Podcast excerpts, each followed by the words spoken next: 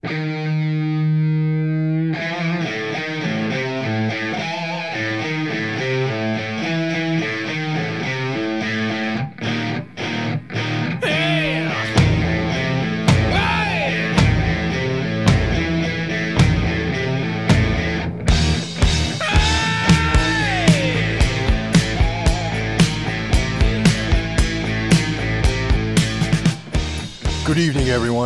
time for Necromaniacs. This week, it's me, Mike Hill, and Mike Scandato, bringing you this week's uh, report on all things horrific.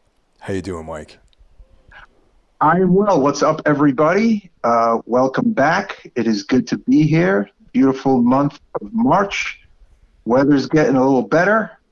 My mood is getting a little better. So, yeah, I'm, uh, I'm happy to be here tonight and uh, happy to discuss tonight's film. The last time Mike and I were together, uh, we talked about uh, a 70s satanic gem, Race with the Devil, which was a, a lot of fun to discuss. And uh, if you were paying attention during that conversation, uh, we referenced the film that we'll be covering tonight, kids. And of course, that is The Devil's Rain.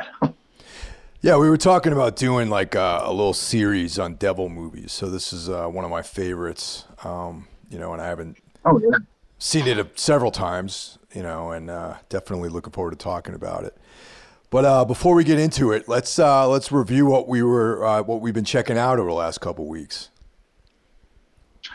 Yeah, um, I I got back on the horse um, with Vikings because I, I, I kind of jumped off the horse and I got back on the horse with Vikings. It's just such a fun, enjoyable show. You know, I'm I'm real into the Viking stuff. You know, I, I love me some Enslaved, and it just watching it makes me think of like you know, Enslaved. Like best records. You know what I'm saying? Frost and Eld and the split with Emperor. So it just kind of puts me in that in that mind frame. And uh, yeah, I mean there's a lot. I mean, there's like six, seven seasons or whatever, and I know that, that the final season just kind of wrapped up. But you know, I, have stayed away from spoilers, w- which has been good. Um, and aside from that, I've actually uh, attempted to get to restart Twin Peaks, and then just rethought about it and went, you know what? I I don't I don't need to rewatch all of Twin Peaks. I love Twin Peaks. Uh, what I've done is I've backtracked on Better Call Saul.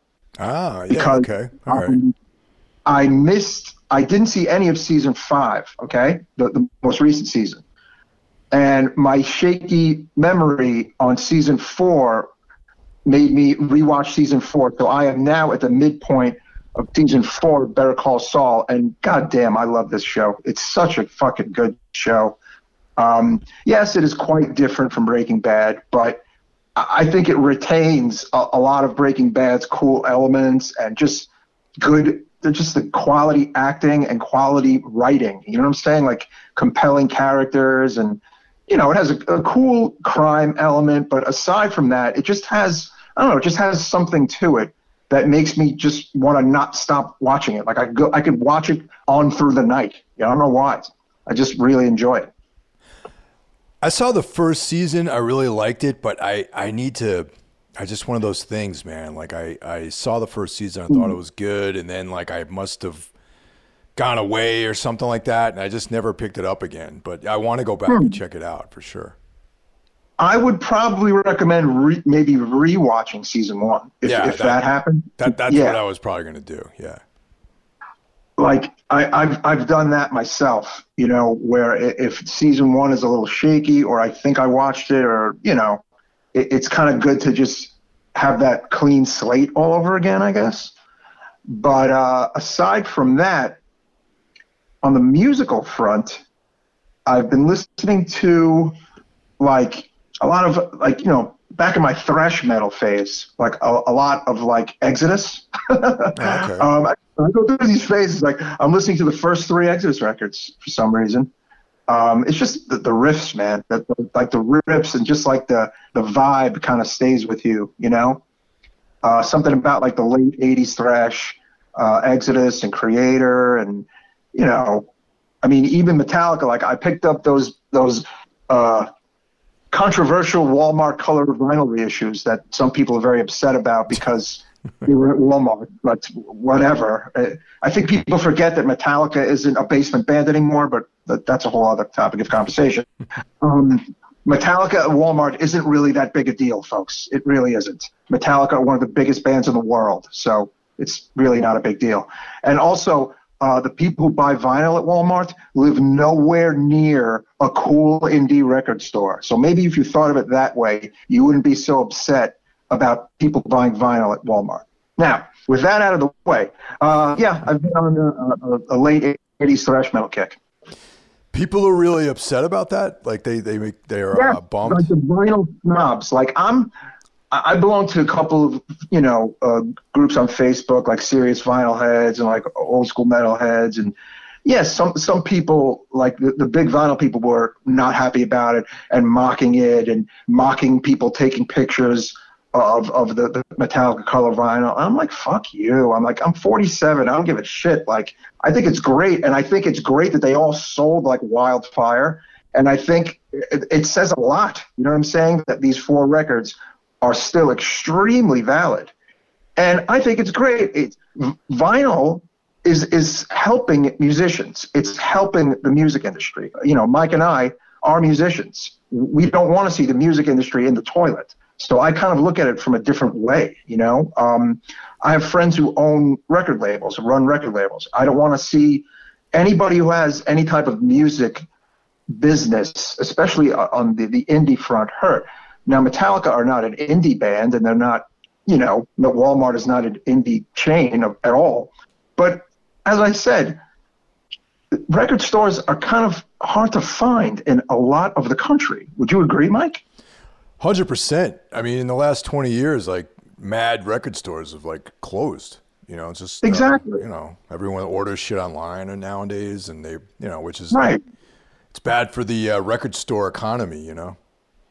It- true. And if Walmart has a, a, a big vinyl section, which I'm in Brooklyn, New York, there are no Walmarts. So I couldn't even tell you what the vinyl section looks like. But if they have a, a, a considerable vinyl section and they're stocking metal, how the fuck am I going to shit on that? Hell, I'd buy it from there if I could, you know? Do I, of course, support small record stores?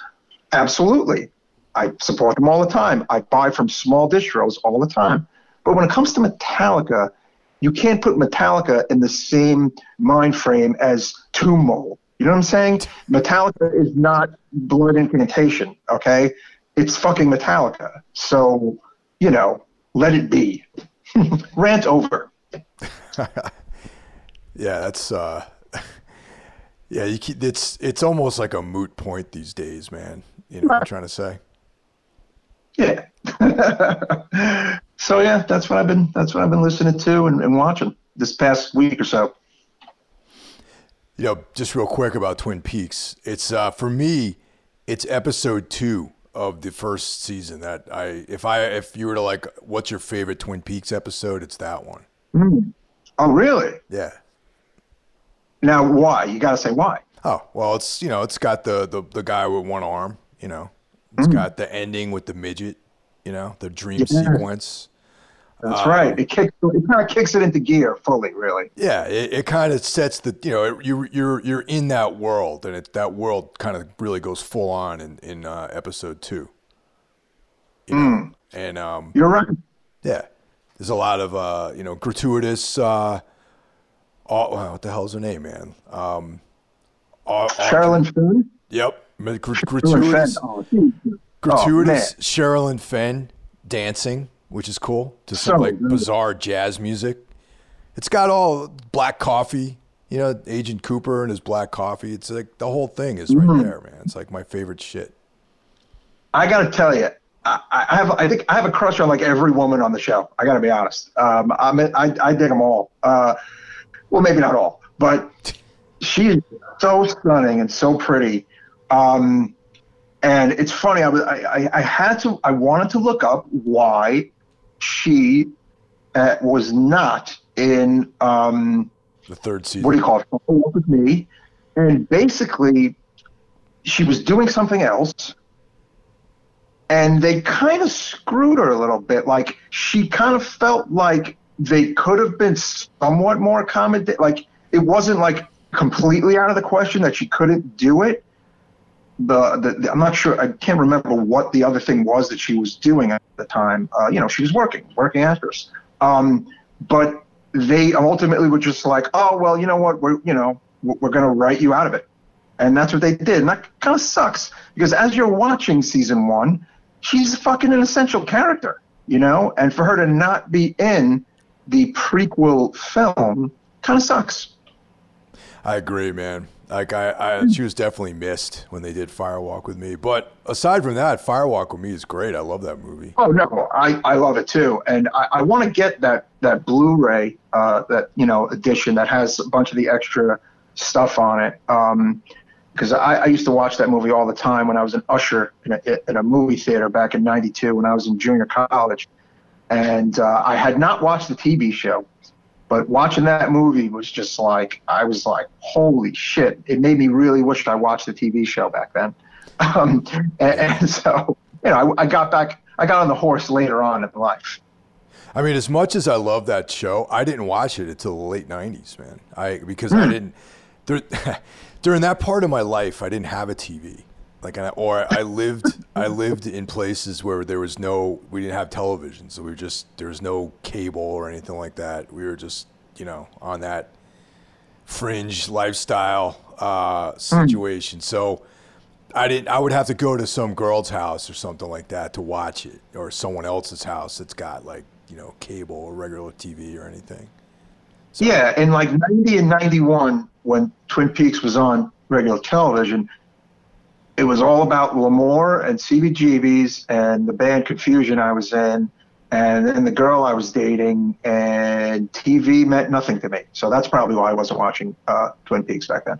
Uh, I wasn't was barely watching any TV at all back then. It was music, music, music, and shows and girls. That's that's it. So that, that's why I didn't find Twin Peaks till later. I used to have a, a VHS collection of the entire series, um, but you know I bought it. Like I, I have a you know that that gold box version that came out Yeah, uh, yeah, like yep. 15 Oh, years yeah, ago. Or cool whatever. Yeah, but I, I the original the original uh, media that I had was uh, was VHS of the first of the first two seasons there. Nice. So what have you been checking out, Mike Hill? Well, I've discovered a show on Hulu called Monsterland. Have you heard of that? Called what's it? Monsterland. Monster Land? No. Huh. It's pretty good. It's almost like um, I'm not going to say they're like Twilight Zones, but they're each each episode is a standalone story. And so far, I watched two of them, and it's quite good. And it's like some weird. There's always it. There's definitely horror, and there's Uh-huh. like some novel idea. It's not like you. It's not like okay, these are about werewolves or zombies or whatever. There's always some kind of twist to the stories, which I really enjoy. You know, like and uh, yeah, I they I, I already it's canceled. Like they're not doing it anymore, so it's only that one season. Man, But uh, good lord. yeah, it's pretty good. I you know, like I said, I've only seen two episodes, and I really like both of them, so I'm going to continue watching it. And um, Uh, there's uh, it's American? yeah, it's American. It's, good. you'll, you'll you'll recognize some of the actors in it for sure. Okay. Yeah, and then uh, Awesome. You know, there's been a lot of talk about um, "Don't Look Now," the 1973 uh, Nicholas Roeg, Roeg film. You know, Yeah, man, that's another one, man. I, I, god damn, I, I've been saying I want to watch that. I think I'm just gonna watch it. I'm, I'm gonna watch it. Maybe I'll watch it tonight. Yeah, no, I agree, man. It's great. You know, Donald Sutherland. You know, it's like uh, people people say that it inspired or influenced Hereditary, and I can kind of see that because you know it has to do with loss and like the family dynamics. I don't think they're similar films, but you know, some of the way that they deal with family dynamics and just like the stress in families and darkness and that kind of stuff, I can see that being an influence on Hereditary. Mm-hmm. And then uh, there's uh, the third season of The Sinner. Have you seen that? No. I highly recommend it. It's like definitely horror adjacent, you know, but it has, okay. You know, there's three seasons. I, USA put it out. It's on Netflix. Bill Pullman plays a cop. There's so there's like, you know, that kind of investigation. Um, you know, there's like a lot. You don't really know what the hell's going on until the end. There's like a, uh, you know, there's a an aura of the macabre. I would say about about the storylines, and uh, though though it's not horror, but there's like, you know, violence, gruesome death, like stuff like that. You know what I mean? Hmm. Okay. No, it sounds cool. Yeah.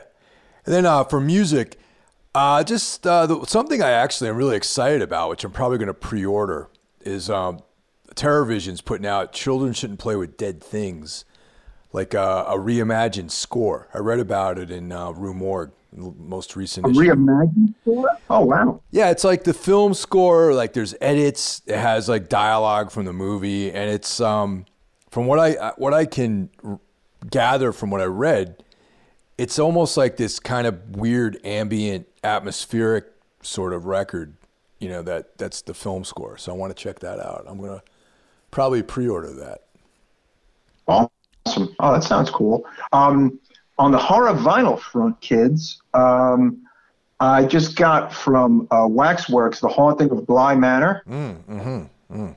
Uh, vinyl, which is sold out, and the, and the second press of the Haunting of Hill House vinyl, which is also sold out. I wasn't even aware that they did a first press, so I jumped all over that second press. So both of those are, are gone.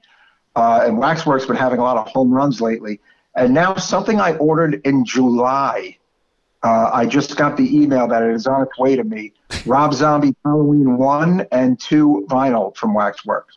Uh, they had so many issues, apparently, putting these two records out uh, that they have thrown in a free slip mat for everyone who orders one or the other, uh, especially if they pre ordered it. And the people who pre-ordered it eight million years ago got like some kind of coupon that I, I still have not received, 25% off coupon. But they are finally done, and uh, I'm, I'm excited to get them because I actually really like the music in uh, Rob Zombie's Halloween one and two. He picks some cool stuff, and especially part one has some awesome stuff on it. You know, it's got Misfits and other cool shit. So, yeah, ne- never before on vinyl for either one of those. And uh, I also have uh, Henry Portrait of a Serial Killer on pre-order from them, also making uh, its first time on vinyl since 1990. Uh, Dude. So it's semi-premiere. There, I didn't even realize there was a score in that movie. I thought it was just like silence through the whole film. There's minimal music. It, it's not a ton of music on this thing. Uh, it's funny you say that. You're not the first person who said that to me. Um, there is minimal music in it. Uh, and yeah, that that's what made it onto this soundtrack. And there was an actual vinyl soundtrack back in 1990. Um, that's very hard to come by, and they they find you know they got the rights to, to put it out now, and uh, yeah, so yeah, you know, as you people can tell, we we like the horror soundtracks here on the Necromaniacs podcast. One of the creepiest things about that movie, I thought, was the lack of a score, which is so funny that they released a, a vinyl version of the score. But there is, if you if you remember, uh, Malevolent Creation samples on the beginning of Retribution that music, uh, that creepy kind of keyboardish music. It's from Henry, Portrait of a Serial Killer. Hmm. No wonder I didn't recognize it. Yeah, yeah. Uh, yeah, I think it's on Retribution. Yeah, on Retribution, the very beginning of Retribution. Um, I, I it's believe it's from Henry. So excited to get that puppy. All right, so and uh, why, why, don't you tell why don't you tell everybody Tombs just did a video, man. Do a little, little plug. Yeah, it's uh, we did a live uh, shoot recording um, that's going to come out on this uh, like a digital uh, festival which is I don't I don't know all the details about it, but um, yeah, this uh, this this guy contacted the our manager, and he's like, uh, I'm putting together this festival. Uh, we're gonna. He gave us some cash, so we spent it on shooting, you know, and putting trying to put together a decent package. And uh, you know, once again, like I don't for these kind of things, I want to do it like so. There's some kind of like quality to it. So we have like a yeah. multi cameras multi-track recording, you know, like you know, mixed, like instead of just some dude with like a cell phone or something, you know. no, exactly. You, you want, yeah, you want to look good. Yeah, you know, and and that's uh, I don't have any any information about when it's coming out or who what the other bands are actually. So it's uh, uh, I wish I could say more about it. All I know it was a lot of fun to uh, play, and uh, you know, yeah, that that's always like some that's something that you and I both miss, and uh, you know, hoping to get back into it at some point, maybe later this year. Yeah, I know. Um, on uh, the Last Stand fruit, we have a brand new song coming out on what is basically the, the first New York hardcore compilation in about 20 to 25 years uh, called Back to the Roots on uh, Pitchfork uh, Hardware Records. Uh, it comes out April 27th on vinyl and digital. And yeah, the name of our song is called I Can't Look Back. It's brand new, never released. So we are excited about that. And we have a, a split 12 inch slash digital coming out with a band called One Choice in it's looking like June. So uh, that should be cool. It's called From the East Coast to the West Coast. Uh, we have the Brooklyn band, The Last Stand, and we got the LA band, One Choice. So nice little nice little tribute to both uh, Warzone and Agnostic Front in the little title there. So yeah, should be fun. Right on, man. That's cool. Mm. Indeedy. Now, ladies and gentlemen, on to tonight's film. Man, another fun, fun 70s creepo movie, huh, Mike? Yeah, definitely. And uh, I didn't realize people didn't really like this movie. That's because uh, I always thought it was great ever since I was a kid. I think it's like, yeah, like, um, it, it's weird. I mean, if, when you put it against Race with the Devil, I mean, I don't know. There, there are parts about Race with the Devil that are definitely I guess, better, you know? Um, I think the, the story is a bit stronger, Race with the Devil. But this movie, I think, has a lot of what I'm just going to call tonight satanic porn, right? Um, it's got like all the trappings that you want in your in your devil movie. Like it, like it, the checklist is full. I feel like no.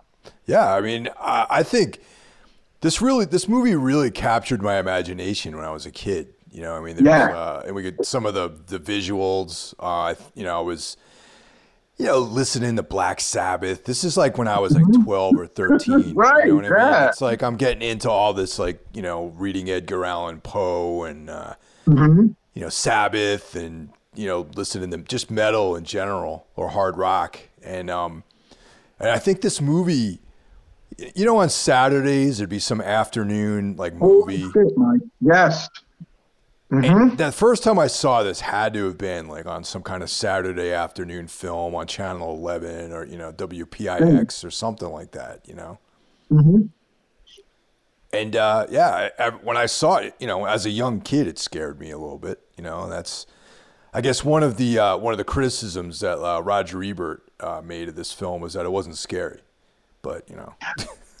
that's the thing. Okay, this is a, a true classic 1975 Saturday afternoon movie. But when I say Saturday afternoon movie, I'm talking about in the 80s Saturday afternoon movie. Right, exactly. Um, that's when I first saw this film as a kid of the 80s on a Saturday.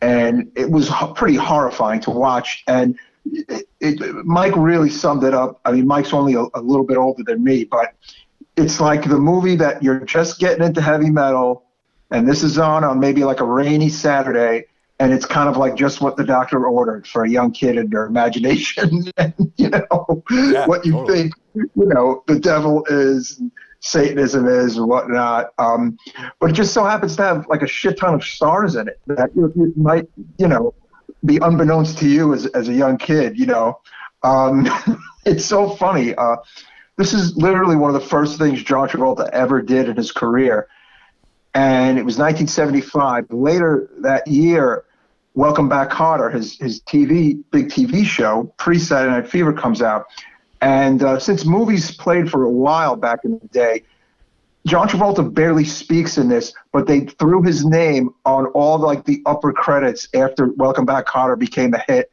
and they put his name on the poster. His name would appear in the TV ads. his name would be on the box cover once it was released on home video in the 80s So you literally were probably tricked into thinking this was a John Travolta movie uh, back in the day. I couldn't even identify him in the movie. Actually, I know I know he plays a character named Danny, but I, I couldn't see. I, I, didn't even find him in the movie. Just towards the end, uh, you, the camera goes on his face several times towards the end. I, I definitely know who he is. Pretty fucking funny, man. Wow, that's funny. But uh, uh, this movie, uh, the director of this movie, I have to say Robert Fuest. Um, I'm not sure. Hopefully, I'm pronouncing his name correctly. Fuest. Robert Fuest, who made uh, a movie I really love that I actually only saw just a few years ago, and that is the abominable Dr. Phibes and Dr. Phibes Rides Again. Uh, are you a fan of those movies? Rises Again. I saw them like a like a back probably around the same time I originally saw this film. But yeah, it was whenever in the 80s anything that was horror related I was going to watch. So yes, I did see that, but a long long time ago and I haven't revisited it in a while.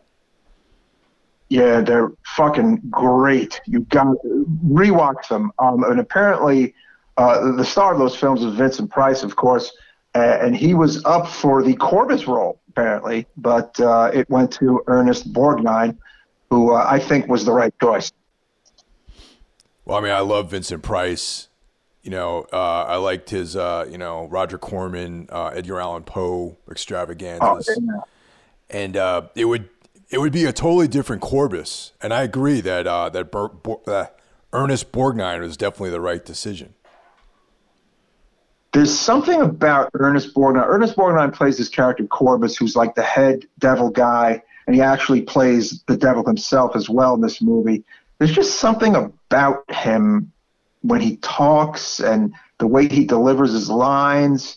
It's just uneasy, right? There's just something like cool and like badass, and you never know what the fuck he's gonna do, right? Well, I'm a, I've always been a big fan of Ernest Borgnine, and he looks demonic in this film for sure. He really does. totally. So you, you um, want to you want to run down the cast just since we're uh, we started talking about who's actually in the film. So um, because it does have quite a few uh, luminaries here. It really does. Uh, so yeah, Devil's Rain, directed by Robert Fuest, produced by James Cullen and Michael Glick. Release date August seventh, nineteen seventy five. Of course, big year. Race with the Devil and Jaws back in seventy five. Yep. Uh, tight eighty five minutes uh, starring Ernest Borgnine as Jonathan Corbis, uh, Eddie Albert as Dr. Sam Richards, Star Trek's own William Shatner as Mark Preston, Tom Skerritt, the legendary Tom Skerritt as Tom Preston, uh, uh, actress Ida Lupino as Emma Preston, and Joan Prather as Julie Preston, and of course, Keenan Wynn as Sheriff Owens, and way on down, John Travolta as Danny, a man who may have either no lines or at least two lines. And the movie does, in fact, feature the one and only Anton LaVey uh, as one of the uh, evil luminaries. Anton LaVey, of course, the high priest of the Church of Satan, uh, which began back in 66, and he died in 1997. And of course, the Church of Satan still lives on to this day.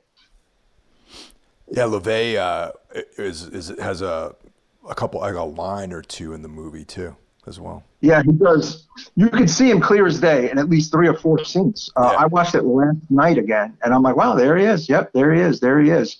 Um, yeah, and, and, he was, you know, he was on set, and apparently he was an advisor. Um, to what extent, I'm not entirely sure. There have been some some stipulations about how much of an extent of an advisor he was. Uh, I talked to Mike pre-show about uh, the very awesome Severin Blu- Blu-ray release of this movie that comes with this great interview with Tom Skerritt, and at the end of the interview, Tom Skerritt doesn't even know who Anton LaVey is. So check check out the interview to see what Tom Skerritt had to say about Anton LaVey, which is very strange because in another segment on the Blu-ray, they're talking to uh, Peter Gilmore, the current high priest of the Church of Satan, and they're showing literal pictures of Anton LaVey on the set and sitting with Shatner and sitting with Robert Fuest. So it's just kind of a funny moment. But um, Yeah, 1975. I, I, like I said during the Race with the Devil podcast, I feel like this is the, the key kickoff era of, of Satan stuff and satanic panic that would last literally about 10 years. No? Yeah, yeah. And then, you know, in the 80s, the satanic panic got a little uh, more intense, you know, with. Uh, it did. Mm-hmm. You know, maybe um, life life uh, copying art in some ways. I think so. I think all the, the, the movies and like the post hippie hangover uh, somehow jumped into snatching up kids and eating kids in the early 80s. I don't know how that happened, but, uh, you know, there, there, there, have been books and documentaries and things written about how literally none of that happened. And people's lives were ruined over things like that. And there's that great, uh, there's a great HBO movie about it from the 90s uh, about the McMartin School in California. And wow, the whole thing was based on lies. And, and, and it just, yeah, it just kind of like ruined the lives of these people who own this like pre K place, like this, you know, for kids and oof, wild shit. Oh, yeah, that's the, uh, the, you know, the alleged uh, satanic ritual abuse stuff. Yeah, yeah. Mm-hmm.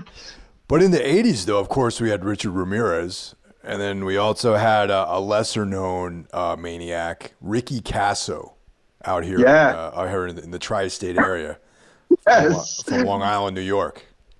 But ultimately, look, Richard Ramirez was a fucking vile, homeless, maniac killer who liked heavy metal. Okay, let's yeah. be honest. Yeah, yeah. Um, he could have liked classical music. You know, he liked heavy metal.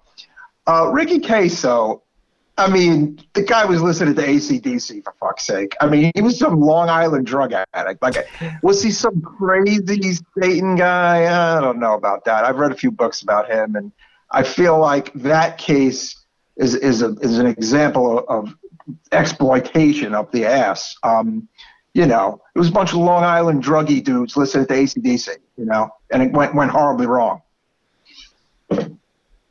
That's my take. Still one of my still one of my favorite. Uh, oh no, it's still great. It's still like the lore, you know, the the legacy and yeah. the lore, still pretty great. Um, and it doesn't change that someone was killed, and I mean, th- there are facts. There are facts about it, but how satanic it was is, eh, I don't know you know, up for debate. But I do know that I mean, because you know, I grew out, I grew up in the country. You know what I mean? I, am not a, a, you know an urban uh, kid like you were, Mike. You know, so I, I, I had access to the woods and all this stuff, mm-hmm. and I always remember in my excursions out into the forest finding weird shit like fucking upside down crosses and like you know, yes. like stuff like scrawled on rocks and you know, it it was uh it was in the, the consciousness of people more more in the 80s i think. That might have been like the beginning of like that kind of like mindset i think you know what i mean? I agree. Um, you know i grew up in sheepshead bay brooklyn you know urban city you know kind of kid but there was this one section where we would all bmx called the trails along the side of um, the Belt Parkway in like uh, in the, 20s like 21st street 28th street and I lived right there, lived a block away. And that was like the, the woods because it was the woods. And we would find weird porn, and we, we would also find some dead animals killed in a weird way every once in a while. And yeah, there was weird stuff in the 80s. And I think that's what made growing up in the 80s so fucking great. Yeah. You're not going to find like. I don't think kids are getting that now. you're not. You're definitely not going to find a box of porno mags in the woods anymore. That's for sure. no, you're not. You're not. Woods porn is is is gone, man. It's just, it's just it's a bygone era. You know what I'm saying? It, it's like uh, it's like a peep show. It's just gone. You know, it's just they don't exist anymore. But that was what we got to that was your exposure to weird shit sometimes uh, growing up as a kid in the 80s. Just, you know, it is what it is. They don't get into that on Stranger Things, though, do they, Michael? No, they don't. I, if I if I if you and I were writing Stranger Things, there would be a wood a wood porn section. A wood porn episode, right? Come on, man, they got to do now. That would be fucking something, you know. Or why, why is this cat mutilated, hanging upside down to the tree? You know that I I did see shit like that. And then one day, uh, mid early '80s, there was a dead body in a car, and I think it was like a mob related hit. And I remember like there was that there was a hor- horrible smell that literally went up the block because and there was like a you know 200 people looking at this car and the cops were you know off and they opened the trunk and like it was this really weird smell um, so that's something else i never forgot yeah Yeah, actually, uh, you know, it might, you know, back in the country where I grew up, country night us, us country folk. yeah Um, I remember not. This is is not nearly as extreme as that, but I do remember one summer smelling something, right?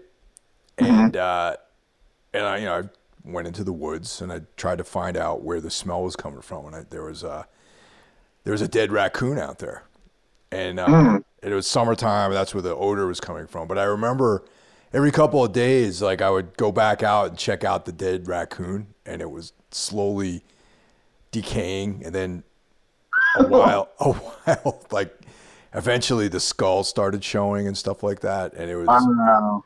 yeah, it was pretty pretty um like it, it was a weird fascination, you know what I mean? And uh yeah, then eventually uh, I think I actually buried it after a while. I started getting uh, sad by it and I, I buried it. And uh, one more animal sad metal related story is around 1990. It's kind of kind of important in my in my life for some weird reason. 1990, I just discovered Obituary. Right, one of my friends, Johnny Zito, told me how great they were, and I, then we went. I saw them at L'Amour, and it was fucking awesome. And you know, I was a hardcore kid, and I'm, I'm you know walking home one day, and at the towards the, the, the end of my block, there was a cat, just like a ran like a ran over cat, Ugh. and I'm listening to Cause of Death on my headphones, and it's just a like some I don't know what like it just made me think of death metal and death and horror and just like I just didn't it's, I don't know it's just one of those weird things in your life that you just remember, and I and it just kind of I, I don't know what it was. It was just like one of those weird things. It just made me think of like death metal. I don't know why. I mean, it was hit by a car. It wasn't killed by some crazy cult or wasn't killed by. It was hit by a car, but it just stuck with me because I kind of just discovered this new evil music. You know, death metal. That's pretty metal, And, though. uh, I, I would say that's a pretty it's metal. pretty metal, right. Yeah, definitely. And now I'm, I'm a cat lover and I have a cat, and when I see that, I just you know I want to fucking break down. So back then I had no animals, and I was it was not the pet lover I am today. Back then I thought it was oh, whoa man, holy shit, metal, you know. oh boy. But anyway, the devil's rain, kids. The, these tangents are why you're here. Come on, you, you gotta love it. Um, a Satanist cult leader is burnt alive by the local church. He vows to come back to hunt down and enslave every descendant of his congregation by the power of the book of blood contracts in which they sold their souls to the devil. Now, this Satanist cult leader is Ernest Borgnine Corbis, of course. The family is the Preston family, and you've got a whole bunch of stars in the Preston family. You have William Shatner as Mark Preston. His brother is Tom Skerritt, Tom Preston. Uh, the mom, Ida Lupino, who appeared in all these film noir mo- movies back in the day. Uh, she was down on her luck in the 70s. Apparently, that's why she did this movie. She did it, she did it for dough. Um, and then you have uh, Eddie Albert, who, who's another famous uh, actor from the 50s and 60s, who's in this movie. And you know, you got a young Johnny T, man, b- before before Welcome Back, Kotter, and uh, before Saturday Night Fever, just looking for his big break. And rumor has it, kids, that uh, he turned 21 on the set of this film, and that Anton LaVey himself gave him a quote unquote blessing uh, on the night of his birthday. They had a little little party for him on the set. And then what would happen to John Travolta after this blessing? He goes on to be one of the biggest stars in the fucking world in the 70s. So you never know. And another little rumor about Travolta in this movie is that this is the, the, the around exactly this time, and apparently on the set of this movie is when he found the book Dianetics. Did you ever hear that? I didn't know that about this, about this period of his life. That's interesting because he's like, yeah. you know, he's way into all that, uh, you know, like, uh, you know, he, he's one of, he's one of those guys, one of those Hollywood people that's um, yeah. into all that shit. But you know, he's had a weird trajectory, obviously, um, uh, varying levels of success. Now he's he's you know doing quite well now, but there was a time where his career was very dead, and then Pulp Fiction revived his career, and then he's had some some roller coaster things in his life. But uh, yeah, apparently this is he, he found Dianetics and and and possibly uh, that the Church of Scientology as far back as like seventy five. So who knows? You know, uh, William Shatner, uh, Cap- Captain Kirk's appearance in this film uh, really drew me in too when I was a kid because I was like a big, oh, yeah. you know, Star Trek fan like everyone else in that in my age group at that time. Mm-hmm. Totally. Now, was Star Trek had already kind of wrapped, right? But Star Trek was still popular. I don't think it was. There were new episodes by '75. I, I don't but, even know, man. All I all I know is I watched it in syndication when I was a kid. Oh yeah, it was still huge in the '70s. It was huge in syndication, and apparently, uh, uh, I read that he had to leave the set for a few days to do some cons, some Star Trek cons. So obviously, the shit was was popping off, you know, in '75. what, what are your uh, thoughts on on Will Shatner? I'm, I, I love him. I'm a huge fan. I like T.J. Hooker. I like all that shit. You know. Yeah, I mean, I was always I would always say years ago, oh no, I'm a Star Wars guy, not a Star Trek guy. But as I got older, I would watch Star Trek, and I went, you know what? I think I like Star Trek too. And I've rewatched some of the the, the early movies. Uh, some are not good, some are good. And I'm like, you know what? I get it now. I like it. You know, I don't think I liked it as much as a younger man, but I like it now as an older man. And I like him. He, makes, he, he cracks me up. I was all about it, man. And and furthermore, all all of the spin-off uh, Star Treks are are pretty awesome too, man, for the most part. I actually enjoy these those three new era ones from the 2000s. Yeah. I think they're fucking good action movies, man. They're oh, totally. really uh, you know, some people didn't like one of them, whatever. I'm like, I don't know, man. I like all these fucking movies. These are cool to me. I think it's because I don't have that baggage. I don't have I don't have Star Trek baggage, Mike. I just I'm enjoying it. It's futuristic. It's yeah. sci-fi. It's cool. It's you know, I I'm not the fanboy that that you know is holding it up against all this other shit. So maybe that's why I'm enjoying it. I don't know. Yeah, no, I mean, I like Next Generation, like all that shit. You know, I watch all that stuff, man. You know, I think it's all good, my opinion. Totally. And it's funny. I feel like it, the devil stuff, the the culty stuff, goes kind of hand in hand with the Star Trek stuff in a weird way. Um, they're they're like they're like cousin related, you know.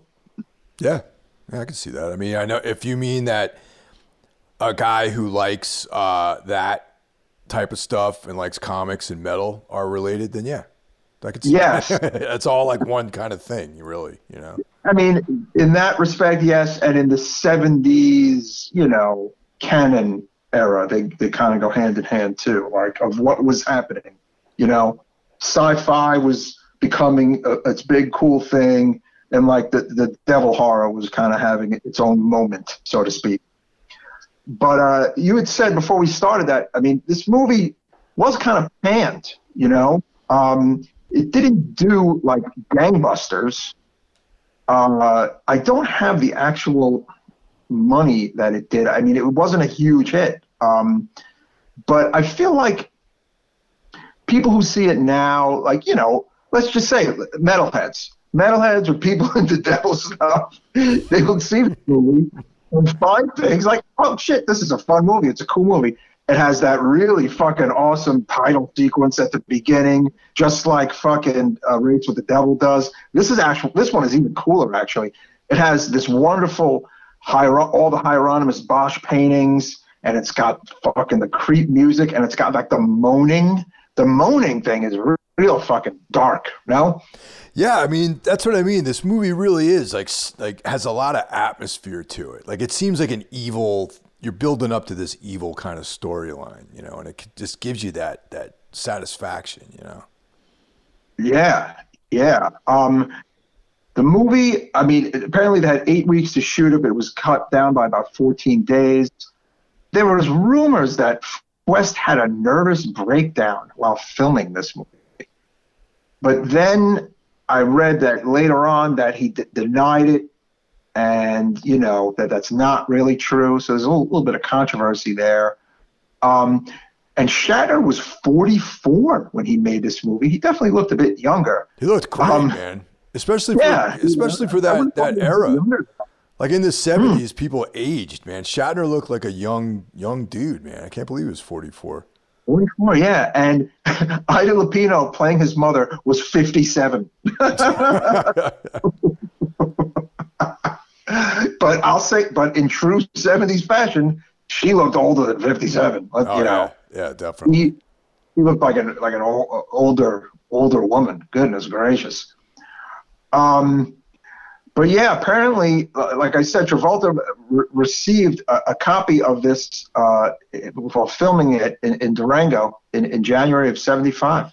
A copy of Dianetics. Hmm. Might have led him led him down the path, so to speak. Um, the thing is, I don't know. I, I had said before we, we got rolling that it gets a little a little confusing um, but the, the, the, gist of it is that the Corbis guy is going after the Preston family, but is it ever established that the current Preston family living in the 70s now they're not the, they're not reincarnated. They, they are just related to the, the, the family from like the 1400s, right? Like well, they're they're descendants. what i what i took out of that is that they are like because like you remember when they're they're they have like that satanic ritual and he's uh, referring to Mark Preston as Martin Fife. Martin Fife, yes. So I think that they are their ancestors. Like Martin Fife is the ancestor of Mark Preston. You know what I mean? Right. The Prestons are the ancestors of the Fifes. Yeah. Correct. Yeah, and, that's again. He was drawing that consciousness like into Mark Preston because his family because they knew about the book, like the whole Preston family. Remember, they they were aware of what what they had. Yeah, there's a the interesting beginning. Um, it's raining, and you know, uh, the father, who we don't really know much about. We don't, the, we don't know the, anything about him at all, actually. Father Preston comes into the house, and his face is already melting.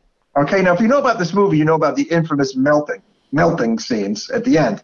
But at the very beginning, it's just raining out regularly. And why is the dad's face melting already? That's kind of like, we don't know. I don't know. Do you know? No, I don't. um, and he's warning them that Corbis is looking for the book and he's coming to get everybody and he wants to get the family. And there's a few weird moments in the beginning. And then um, William Shatner goes to the car to go over to where Corbis is to, to confront him. And at the car, there's like a voodoo doll or whatever. And then he goes back to the house, and somehow the cult has already been in the house, and like three seconds have passed. like, I thought that was. like, this, you know what I'm saying? How was that even conceivable that the cult got into the house and strung up the guy and stole the mom in literally a minute? I guess it's because they're devil worshippers. Yeah, that's that's definitely not. Uh, yeah, I could see that. You know, that that's that's uh, an editing uh, problem, I guess, in the film. Yeah. I think that's just devil magic, Mike. It was, you know, you had to have the, uh, you had to just let it go. You know, De- it's de- devil devilry. It's devilry. damn devilry.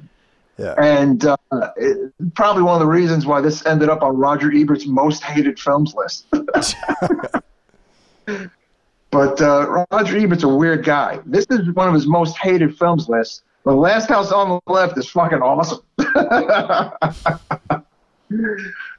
Interesting dude. But anyway, um, yeah, there there are moments in this movie where you kind of just need to let the some logic stuff kind of slide. Would would you would it be fair to say that?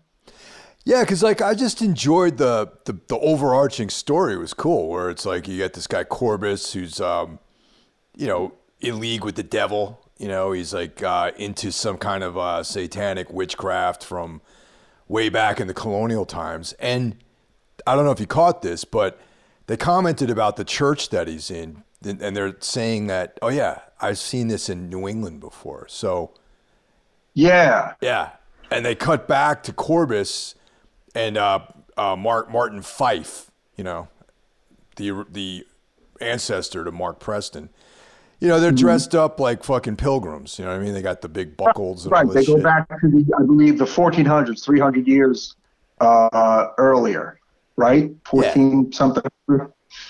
Yeah. Uh, those were interesting scenes. I actually would have liked to have seen a little more of that. Um, and they end up burning Corbis at the stake, you know, but they also burn uh, the Fife family at the stake. Right, because they're they're uh, also part of his satanic congregation, though. But the the wife betrays Corbis and steals the book, and that's how it gets into yeah. the Preston family. That is correct, and that's how the names end up in the book, and you know, it's it's it's not super linear. you know, it's um, like I said, it's kind of just like a romp. It's a satanic romp, guys. That's yeah. that's what we're that's what we're kind of looking at here. No.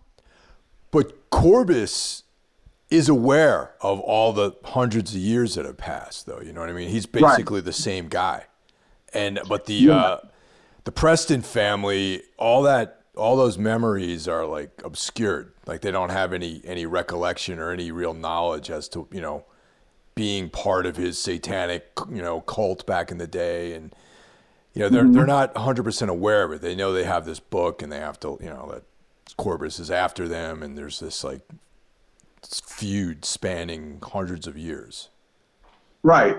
Now, aside from the book, there's uh, something else of note. There is the, the, the ornate glass bottle known as the, the, the, Devil's Rain, which contains the souls of all of Corbis's disciples, you know, from, from back in the, in the 1400s.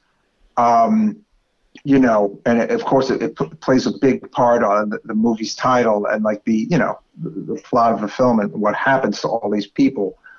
Um, and you have to mention Tom Skerritt. Tom Skerritt ends up is the is the other brother, uh, basically uh, Shatner's character in trying to kind of rescue mom and dad gets kind of caught himself, right? And he he gets he gets the eyes treatment. I'm going to call it the eyes treatment, where he's been like ordained and put under the you know under the, the spell of Corbis and all that shit. Everybody kind of has like no eyes and a little bit of like a fucked up face. It's pretty kind of sick looking, um, actually. The, the, the special effects are actually pretty good for 75. Would you would you say?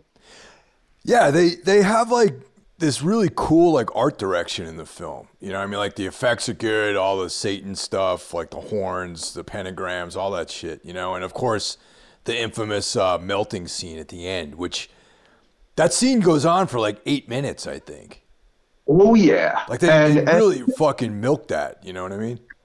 Well, and, well, and of course, what adds to the you know authenticity is, I think, Le- LaVey's uh, overseeing and LaVey's influence because you know apparently they got all the di- they got all like the, the, the chantings and the phrasings and the dialogues and looks right for the time um, to give it that you know extra satanic authenticity or as my mom would often say when I was a kid and I'd be listening to metal music satanic satanic um, yeah she would say satanic it was very funny um, that's satanic music Michael um, but yeah uh, the ending is wild. Um, you know, the movie's from 1975. We're going to talk about the ending, folks.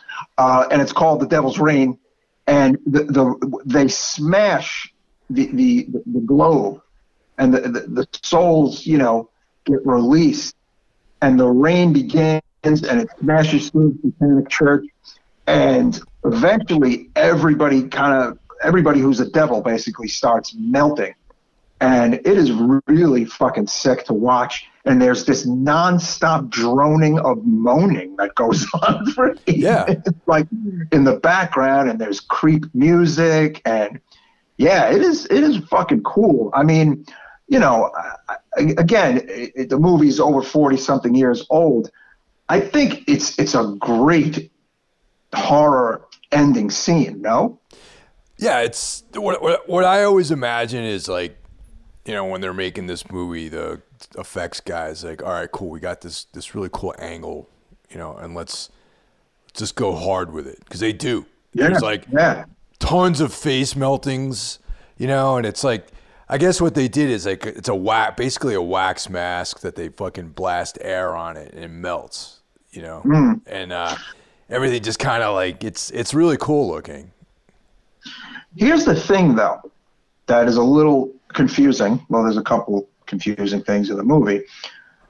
Why are Shatner, his mother, and fa- like why do people who you would think once this spell is broken and they've been released, why are they also killed and melted to death? You know what I'm saying? Like I thought that was very weird that everybody who was a part of the satanic cult, past and present, dies. Why were their lives not spared? I don't know. That's uh that's one of those uh you know inconsistencies I guess in this movie is like there's no logic I really to anything. Would have thought that they would have made it because they, as characters, they are also surprised that they're dying. Like Ida Lupino's character seems very like shocked that she's dying. I feel like because they're kind of under the spell of Corvus. Un- They didn't want to be um, trapped like this. I don't think you know.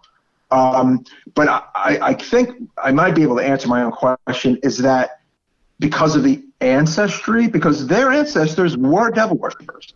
These Fifes were devil worshippers. Yes, they were. Um, and maybe their fate was already sealed. That could be it. Shatner and, and, and everybody, but not Tom Skerritt. Tom Skerritt's character is the hero. Uh, and he has to actually, and, and his girlfriend, which we'll, we'll get to that. Um, his girlfriend, uh, basically, you know, they, they managed to kidnap her. And what's her deal? Is she does she have like she have like a, a psychic Yeah, yeah. kind of power going on there? Right, she does. Yes, she does. um, that's also not hundred percent fleshed out, but um, you know, hey, it's 1975, um, and it didn't have a huge, huge budget. Um, but at the very end of the movie, Skerritt and the girlfriend and um, and the doctor uh, are are left standing, and the church is burning, and everyone is seemingly dead, including Corvus in his his deep demonic form. But it has a great '70s twist ending, uh, folks. Um, Tom Skerritt is embracing his girlfriend, and when his girlfriend uh, faces the camera, it is in fact Corvus. Uh, basically, Corvus was able to inhabit the girlfriend in the midst of the scuffle. Or like, how do you think that worked? Uh, that, I don't know because they show her uh, suffering in in the new uh, Devil's Rain. that somehow he Right. uh, he came up with like another vessel to start putting souls in, but I don't recall her ever signing a book or She anything. Like ends that. up, huh? She ends up kind of in like the glass, rainy chamber. Which, by the way, I don't know why I got the weird Beyond vibes at the very, very end of the movie. I don't know. It reminded me of the Beyond a little bit. Um, what do you call it? Like where she's trapped and they just show her face. It has this great fucked up 70s ending, guys, um, that you're gonna love um, if you haven't seen it. And if you've already seen it, you probably already enjoy it. Where like the the, the, the the title sequence is going down and then you just see her face and she's yelling and then her face just like she just looks blankly at the screen almost like right isn't that fucking creepy It, it is, man, and I feel like the '70s is when they really uh, went deep with the with the ba- the uh, the unhappy endings. You know what I mean? Yeah, yeah, to- totally. Now, what I mean, there's I've always been, often thought about why. Like, is it a reaction to this to what the '60s was supposed to be? Is it a reaction to the fucking Vietnam War? Is it a reaction to like the just what was happening in the country? There was like economic like. Why was everything so down? You know, I mean, that's negative. Yeah, I mean that that's the birth of just that whole that whole style. You know, you look at all the crime films that came out. You know, Taxi Driver, like Taxi Driver, and yeah, everything was pretty dark. Like it's you know, it, it's like was the Muppet Show the only ray of light and, and the Love Boat in the seventies? Like everything else was like dark. You had like the Night Stalker. You had a shit ton of horror movies. And you had yeah, you had a lot of lot of dank, dark stuff. You know, interesting time. You know, you I'd know? like to. Of course, when I was born. I'd, I'd like to find um, a collection of the Night Stalkers, man. You know, Kolchak's Night Stalker. I'd like to oh, see if I can so grab great. some of those, man. I haven't seen them in forever. So great. They're the two individual move. Uh, after the TV show, there were like two. There was well, there's the one one-shot movie that kicked off the show. Like first, it was a TV movie that you can get. I have that, and then there was a second movie. Uh, there's the Night Stalker movie and then there's the Night Strangler movie. Then there's the TV series. I'd recommend everything because they're all fucking awesome. Very cool shit. Um, and they actually are the they're the precursor to a lot of things. Uh, what's his name? The guy who created X Files said there would be no X Files without uh, the Night Stalker, and a bunch of other horror luminaries have have cited it as, as a very big influence. It's a cool show. Um, but yeah, 70s as you know it's i guess it's been said to death that, uh, how the 70s were super into these very dark sad endings and depressing endings and negative endings. But i don't know pop music in the 70s was very sappy. It wasn't so dark. It was you know yeah. 90s the darker uh, you know music i think. The 70s had a lot of like sappy love songs. Hmm, weird yeah, but you know, in popular culture. Yeah, the, the beat, you know, the Bee Gees, and uh, you know, disco was big mm-hmm. in the '70s. You know. Right, right. Um, I don't know. Fascinating. I'm sure there's like a great book that goes more in uh, more than one book that dives deeper into why movies were so like this. You know, uh, I'd love to check it out. They're out there, that's for sure. oh, Totally. And you know, we're still talking about the '70s, and we're well, you know, we're in 2021, so that that, that means something. Um, what do you give the Devil's Rain, Mike, well, on our scale of one to five?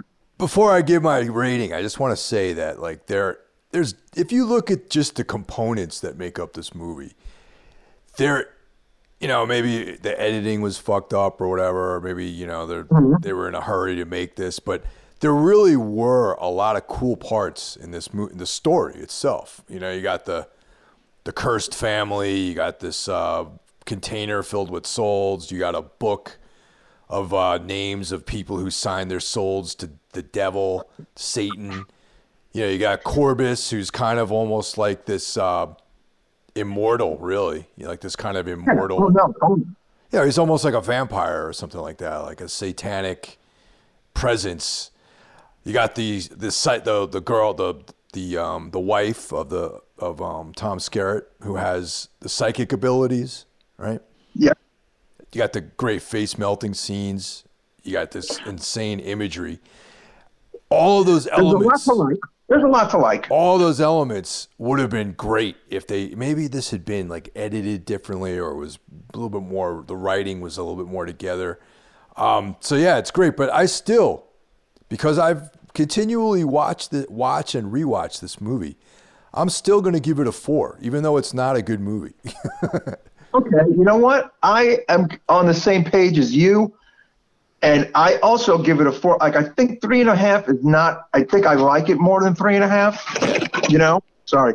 My cat is crashing our show. Like Doyle is going wild right now. He just jumped on the phone but uh, I'm giving it a four. Maybe Doyle really liked Devil's Rain too. I don't know. Yeah, maybe. Um, but uh, or he's very upset because of the lack of cat characters in the film. Um, yeah, I mean, there's this great quote about it, uh, the movie from uh, a 2010 book called Showgirls, Teen Wolves, and Astro Zombies from Australian film reviewer Michael Adams. He says The Devil's Rain is the actually the ultimate cult movie it's about a cult, has a cult following, was devised with input from a cult leader, and saw a future superstar indoctrinated into a cult which he popularized. there you go. It's true. It's I mean it's it's it's uh, about a satanic cult. The movie does have a cult following. It had cult cult leader Anton LaVey as an advisor, and then of course you have the John Travolta, you know, connection. So it, it kind of goes full circle, really. Yeah, I mean it's a fun movie. You know, if uh, you're you're bored and you got nothing to do on a Sunday afternoon, I highly recommend this one. You know, it's on yeah, Prime. It's Mm-hmm. It's a great Saturday, Sunday afternoon movie for sure, or even you know, even a night movie. I mean, I watched it like last night just to keep it fresh. You know, I, would seen it several times before, but uh, I just really enjoy the hell out of the extras on uh, the Blu-ray from Severin, um, which yeah, I believe is is still in print, so you could definitely fucking pick it up. Um, I don't know. As far as like, with Race with the Devil, I believe you know it's a better movie, but they're great double feature. Like to have them together, you know, to watch them together. I think.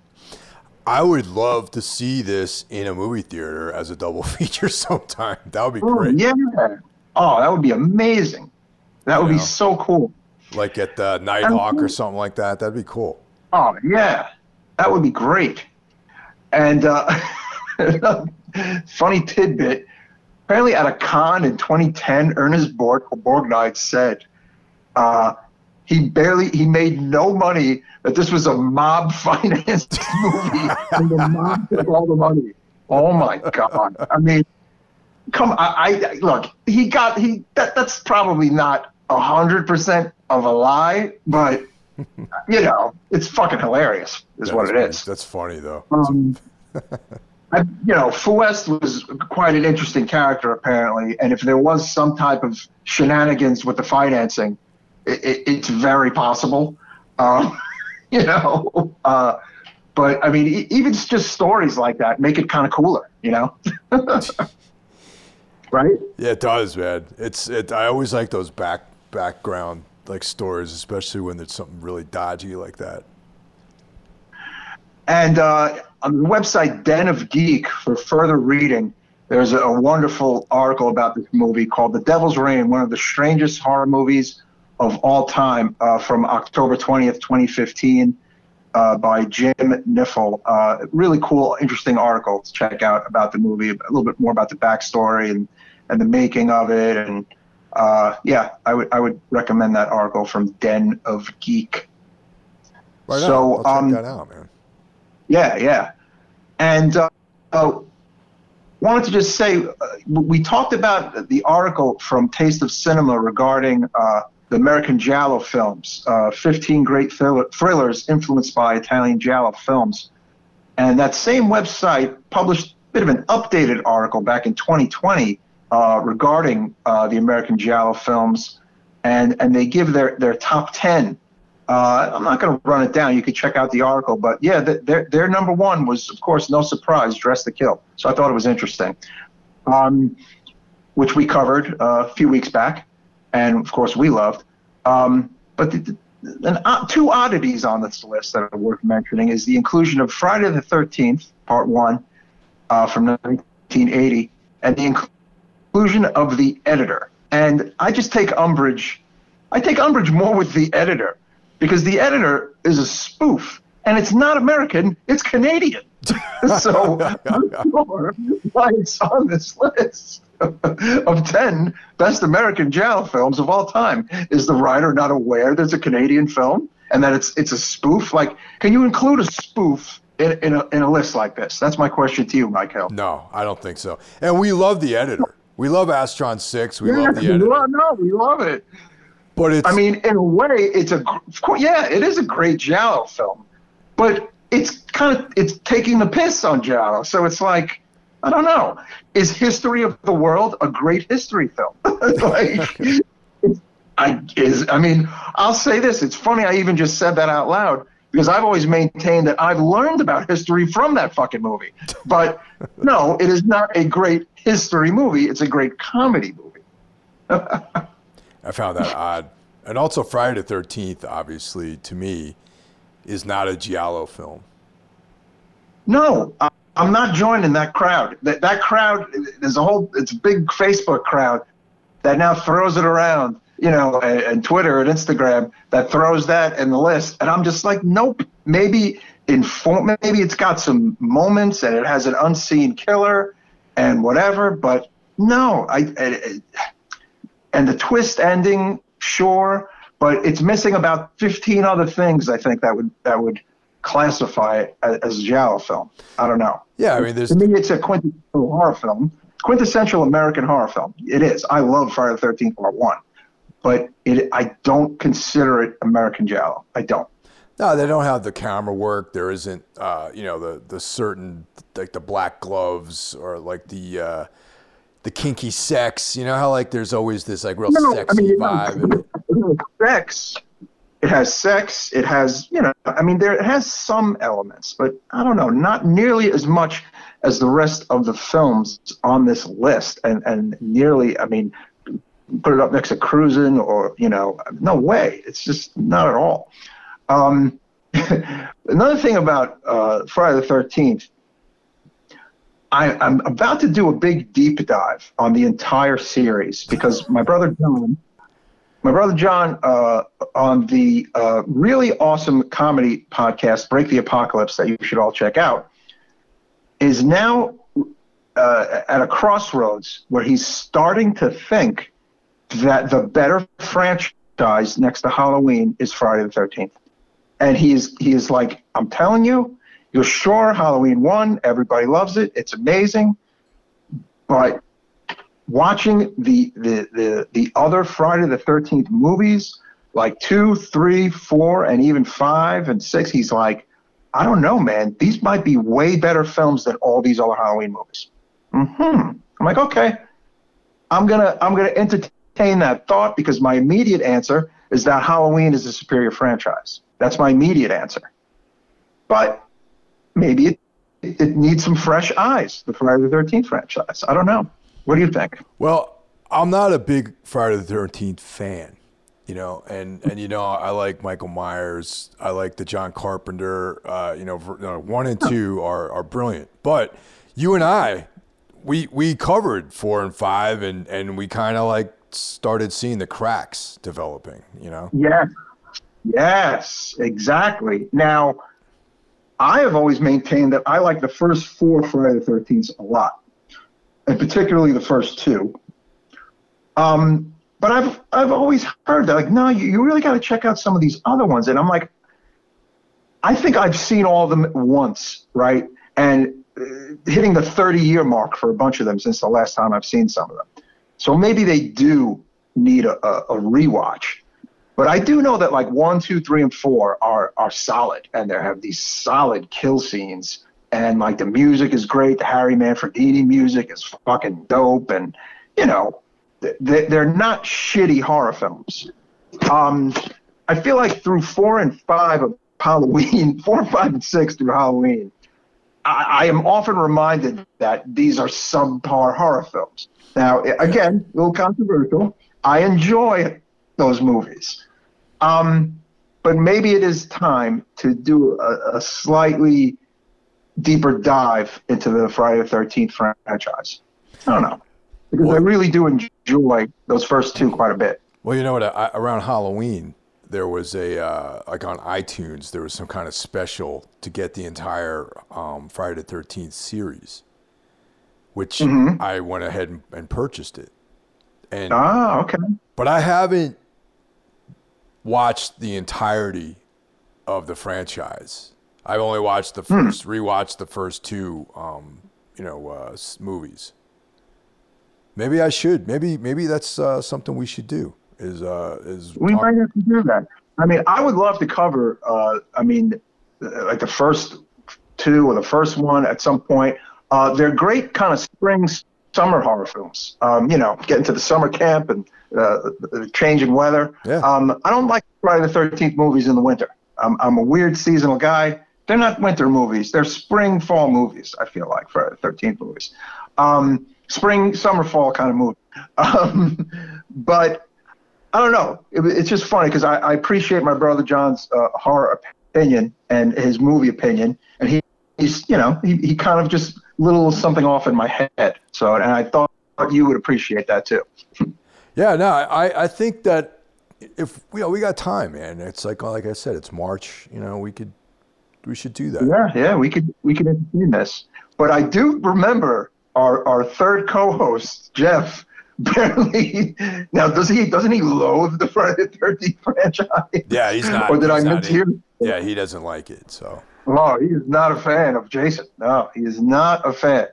So I mean, I'm not really a fan down for this. either. I'm, I'm, I, like I said, I like, I like the Michael Myers character. I'm not really a uh, Jason Voorhees type of character. Uh, Hey, I have a Michael Myers tattoo, man. You don't got to tell me. yeah, but you know, I it's it, it's interesting.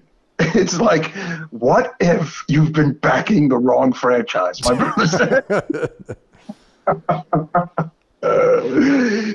and I'm like, well, I don't know about that, but you know, I just here's the problem. I just think that that that first Halloween is so good, and that we all know that there wouldn't be a Friday the Thirteenth without it. That it's hard to shake that, right?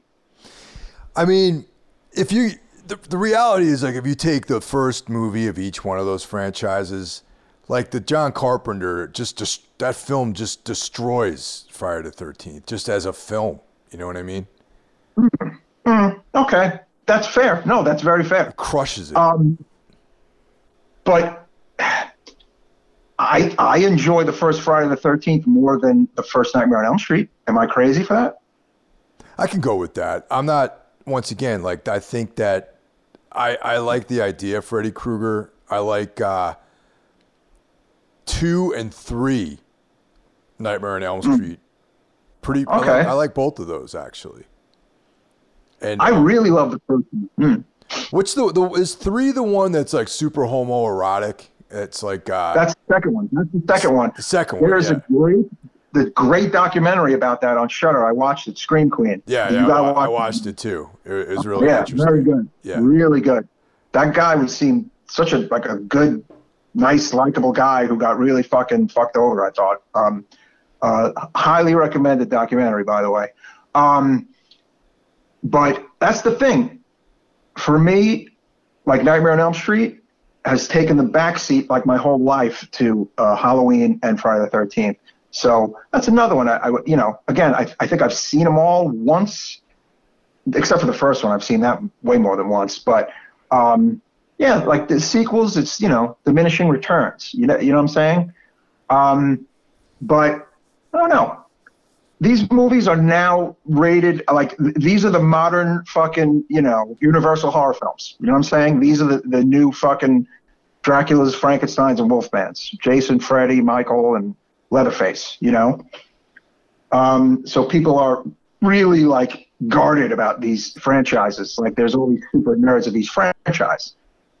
And I've always believed that I've been in the Michael Myers Halloween franchise. Okay.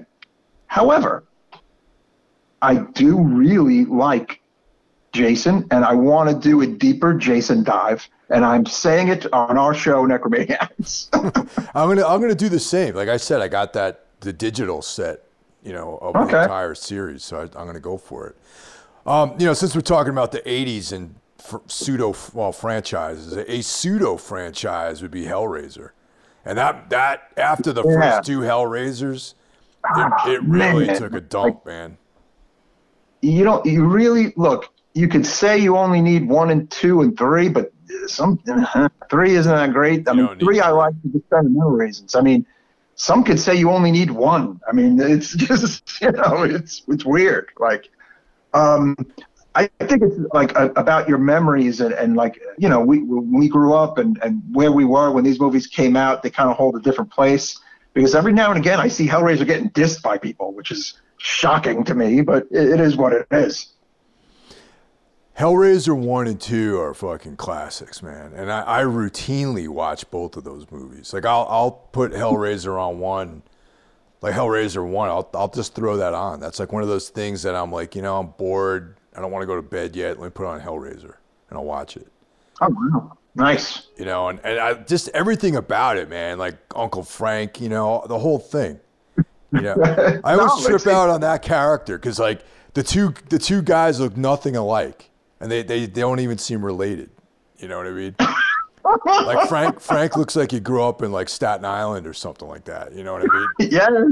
And like Yes. the other guy's like not doesn't have anything remotely resembling him. And like, yeah, yeah, so fucking funny. And just the music, man. The Christopher uh, Williams, is that his name? Awesome. I just fucking love that score. Oh my god, I have the, I had the cassette of it back when I was in high school and shit. I have a nice vinyl copy of it now. Just so cool. One of the best horror scores ever, I think. I'm going to say something provocative right now about Hellraiser.